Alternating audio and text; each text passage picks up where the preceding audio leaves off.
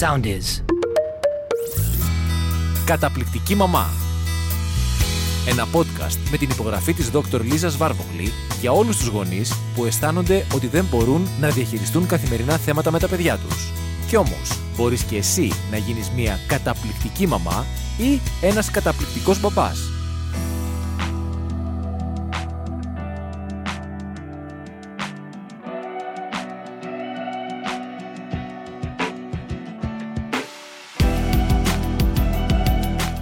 Γεια σας! Καλώς ήρθατε σε ένα ακόμα επεισόδιο της καταπληκτικής μαμάς. Είμαι η Λίζα Βάρβογλη και μαζί μας είναι... Η Λίλια Ζησοπούλου, καλησπέρα και από μένα. Και σήμερα μιλάμε για ένα θέμα που έχει πάρα πολύ ενδιαφέρον από όλες τις απόψεις, βγαλμένο και αυτό από τη ζωή και έχει να κάνει με την έκθεση, με την υπερέκθεση α, μικρών παιδιών στα social media των γονιών τους αυτή τη φορά. Οπότε πιάνουμε το θέμα των social media από μια λίγο διαφορετική άποψη. Πάμε όμως να πούμε το παράδειγμά μας, γιατί όπως είπα, βγαλμένο από τη ζωή, μιλάμε με παραδείγματα και με πράγματα που βλέπουμε στη ζωή, στο γραφείο μου, στο σχολείο και το καθεξής. Αχ, θέμα το οποίο κάνει τζιζ και αυτό. Και για πάρα πολλούς γονείς και για πάρα πολλούς εκπαιδευτικούς. Έχουμε δει τα τελευταία χρόνια να ανεβαίνουν φωτογραφίες, να ανεβαίνουν... OK, okay, φωτογραφίες, ναι.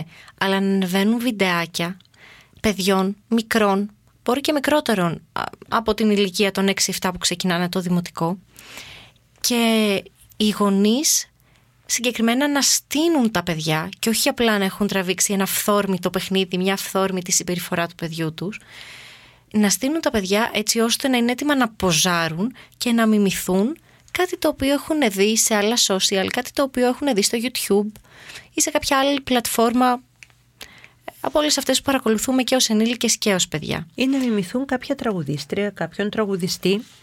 Και πολλές φορές να προσθέσω εδώ ότι τα παιδάκια αυτά είναι ντυμένα, είναι βαμμένα, είναι δηλαδή έτοιμα να ανέβουν στη σκηνή για να κάνουν μια παράσταση που την κάνουν βέβαια ιδιωτικά και ο γονιός τραβάει το βίντεο. Γι' αυτό και είπα οι γονείς να στήσουν τα παιδια Γιατί πολλές φορές όλο αυτό ξεκινάει από τους γονείς.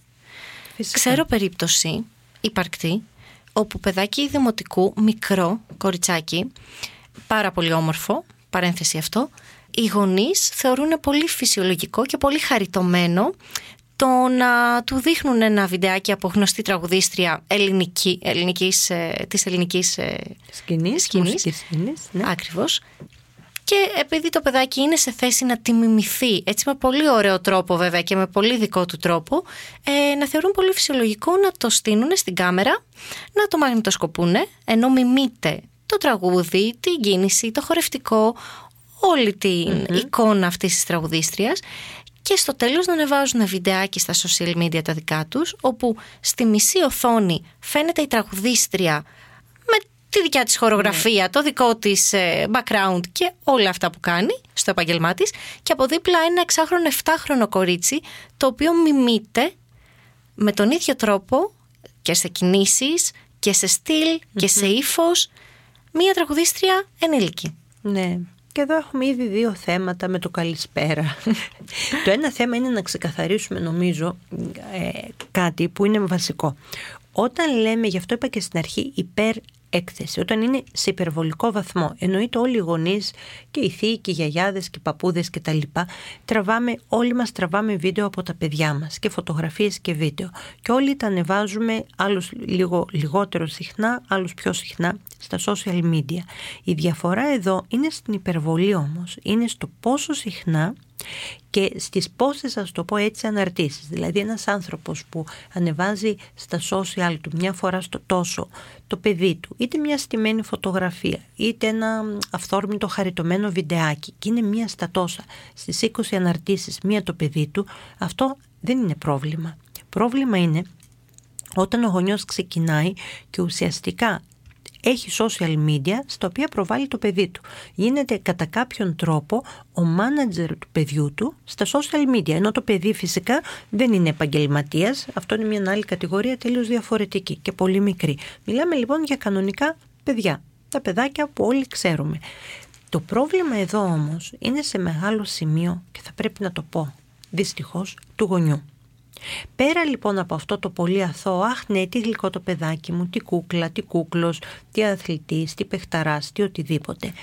Υπάρχει ένα μεγάλο εγώ του γονιού. Υπάρχει ένα ναρκισιστικό στοιχείο του γονιού, ο οποίος θέλει να προβάλλει το παιδί του, όχι μόνο γιατί το παιδί του είναι υπέροχο και καλά κάνει και να του ζήσει το παιδάκι του, αλλά γιατί ο γονιός αυτός νιώθει ότι παίρνει τα εύσημα, νιώθει ότι ο ίδιος κερδίζει, ότι εξυψώνεται, ότι κοινωνικά δικαιώνεται ή ανεβαίνει ένα σκαλί στην κοινωνική κλίμακα. Και εκεί είναι το πρόβλημα. Ότι δεν είναι πια για εσωτερική κατανάλωση μέσα στην οικογένεια. Δεν είναι μια ωραία, για να έχει μια ωραία ανάμνηση και ο γονιός και το παιδί αύριο μεθαύριο. Είναι γιατί ο γονιός κερδίζει κάτι ψυχολογικά από την έκθεση του παιδιού του στα δικά του social. Και βέβαια είναι λίγο υπερβολικό αυτό το πράγμα, έτσι δεν είναι; Και το παιδί; αυτό το είναι παιδί το θέμα. είναι το θέμα. Τι βλέπετε λοιπόν εσείς από την άλλη πλευρά του φράχτη στο σχολείο. Γιατί αυτό το παιδί πάει σχολείο, έτσι. Αυτό το όποιο παιδάκι, αγοράκι ή κοριτσάκι, που έχει την υπερβολική έκθεση. Τι γίνεται εκεί; Να πούμε κάτι. Στο σχολείο μπορούμε παρατηρώντας λίγο τα παιδιά να καταλάβουμε, χωρίς καν κάποιος να μας το έχει πει, αν ένα παιδί ασχολείται με κάποιο τρόπο από μικρή ηλικία με τα social media. Γενικεύεται και φέρεται όλο αυτό στη συμπεριφορά του παιδιου Βλέπουμε συνήθως ότι αυτά τα παιδιά έχουν ε, την τάση αυτό που κάνουν στο σπίτι να το αναπαράγουν και στο σχολείο, την ώρα του διαλύματος.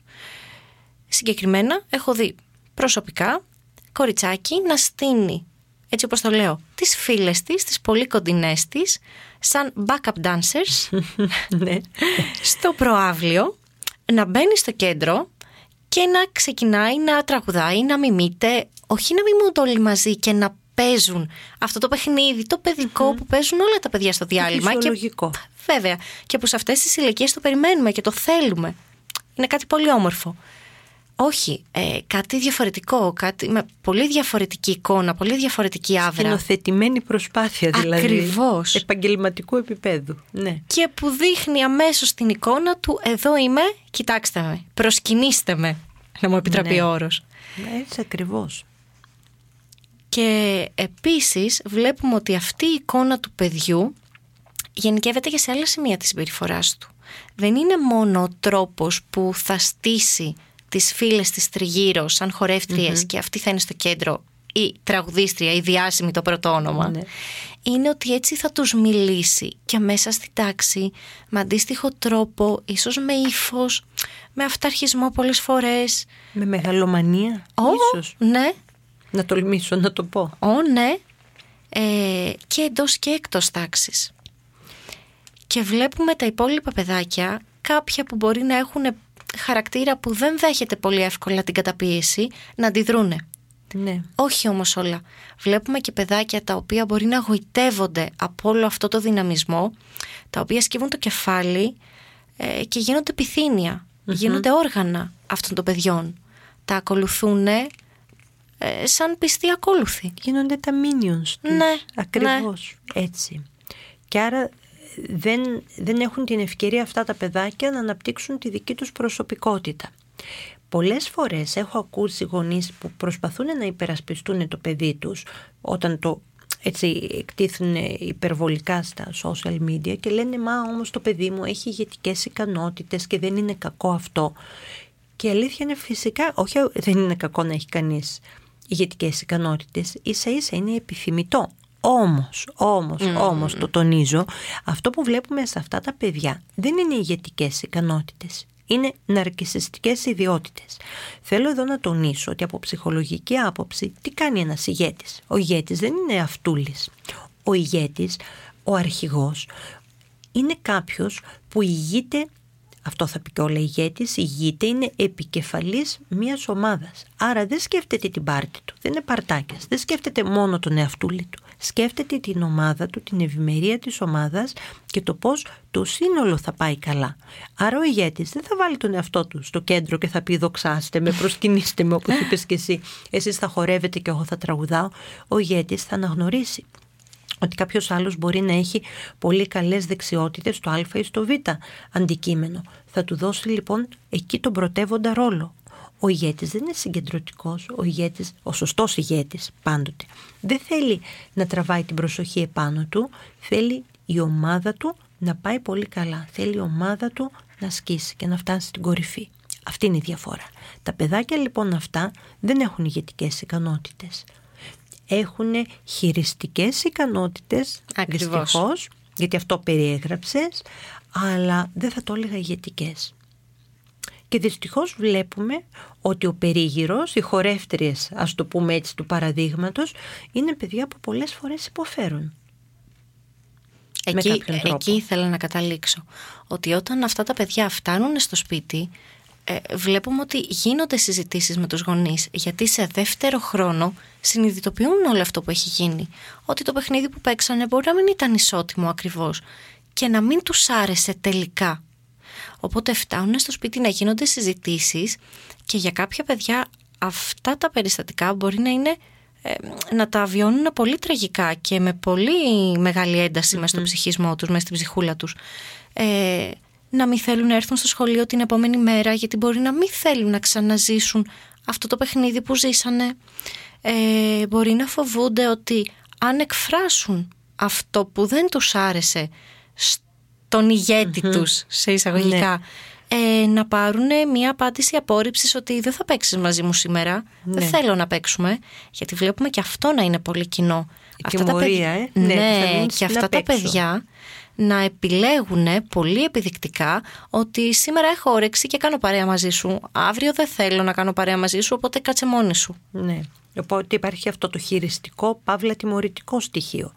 Άρα το παιδί που παριστάνει, το πούμε, τον ηγέτη, που παίρνει τον κεντρικό ρόλο, δεν είναι ακριβώς ένα παιδί που έχει μέσα του καλές ισορροπίες, ούτε μέσα του, ούτε και με, με την παρέα. Όχι βέβαια. Και βλέπουμε παιδιά τα οποία δεν είναι ευτυχισμένα κατ' εμέ όταν περιτριγύριζονται από τέτοιες πολύ έντονες προσωπικότητες. Ε, βλέπουμε παιδιά τα οποία μου έχει τύχει προσωπικά να έρχονται στο σχολείο με κλάματα. Ναι. Να έρχονται στο σχολείο και να εμφανίζουν σε εισαγωγικά σαν μικρό άγχος αποχωρισμού και να μην θέλουν να φύγει η μαμά και ο μπαμπάς όπου νιώθουν την προστασία και όπου νιώθουν ε, την αγάπη και την προσοχή αυτή που τους πρέπει. Γιατί νιώθουν ότι στην άλλη περίπτωση των συνομιλίκων που δεν είναι ισότιμοι δεν παίρνουν αυτό που τους αξίζει. Δεν παίρνουν την προσοχή που τους αξίζει. Γίνονται ε, backup ε, ναι, dancers, γίνονται ναι. δευτερεύον ρόλος. κατώτερου θεού ουσιαστικά.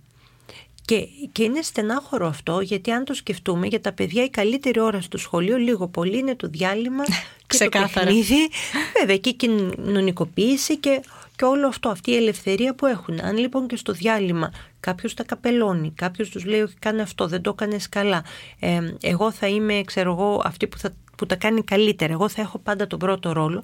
Φυσικά και υπάρχουν παιδιά που δεν θέλουν και που κάπου αρχίζουν και αντιτίθενται σε όλο αυτό και επειδή δεν μπορούν απαραίτητος να το πούνε ξεκάθαρα με λόγια και να το βγάλουν προς τα έξω, υποχρεωτικά πολλές φορές το καταπίνουν, το λένε στους γονείς, θα βγει με κλάματα, με άγχος, με στεναχώρια, γιατί ξέρουν αυτά τα παιδιά ότι το παιχνίδι δεν θα αλλάξει και ότι την άλλη μέρα δεν θα πάρουν με τη σειρά τους τον ηγετικό ρόλο, τον πρωταγωνιστικό ρόλο Ακριβώς. και ούτω καθεξής. Και εδώ έρχεται το θέμα τι κάνουμε λοιπόν με αυτά τα παιδιά.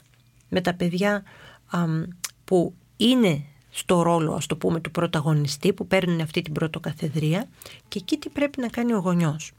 Και νομίζω, μόνοι μου ρωτάω, μόνοι μου απαντάω λίγο, αλλά το βλέπουμε πολύ αργότερα και στην εφηβεία, ότι αυτά τα παιδιά έχουν πρόβλημα.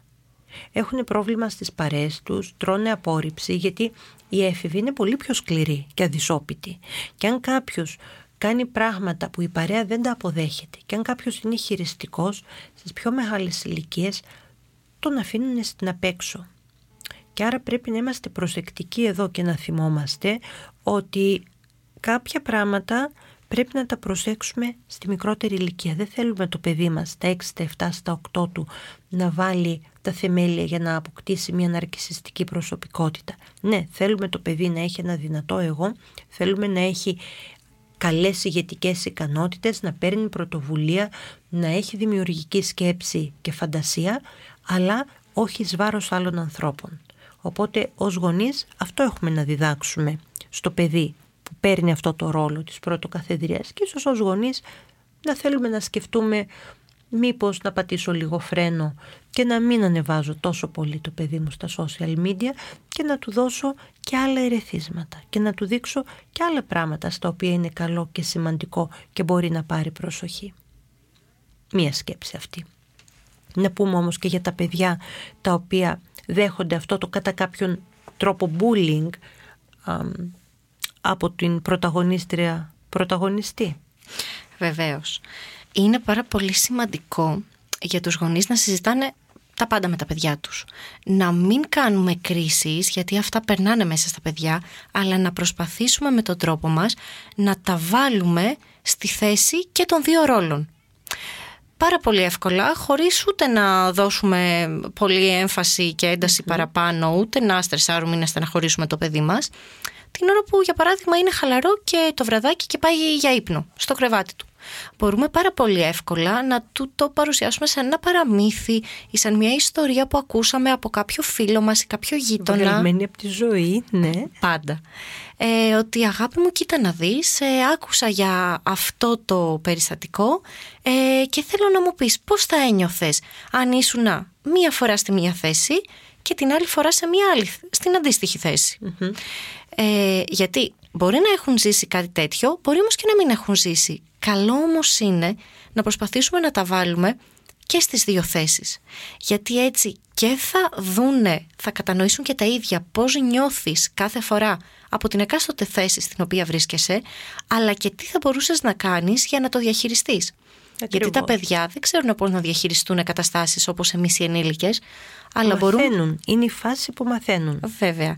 Και ποιος είναι καλύτερος να τα βοηθήσει από ένα γονιό που νοιάζεται; Ακριβώς.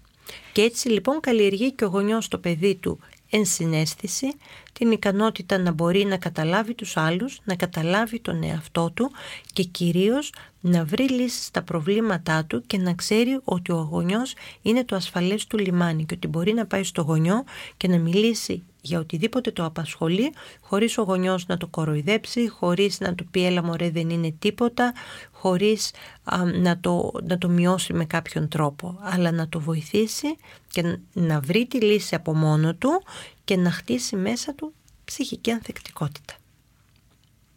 Ευχαριστούμε πολύ που μας ακούσατε και ήσασταν μαζί μας και σας έχουμε και άλλες ωραίες συζητήσεις και θα χαρούμε να είστε πάλι κοντά μας. Καλή συνέχεια. Καλή συνέχεια σε όλους.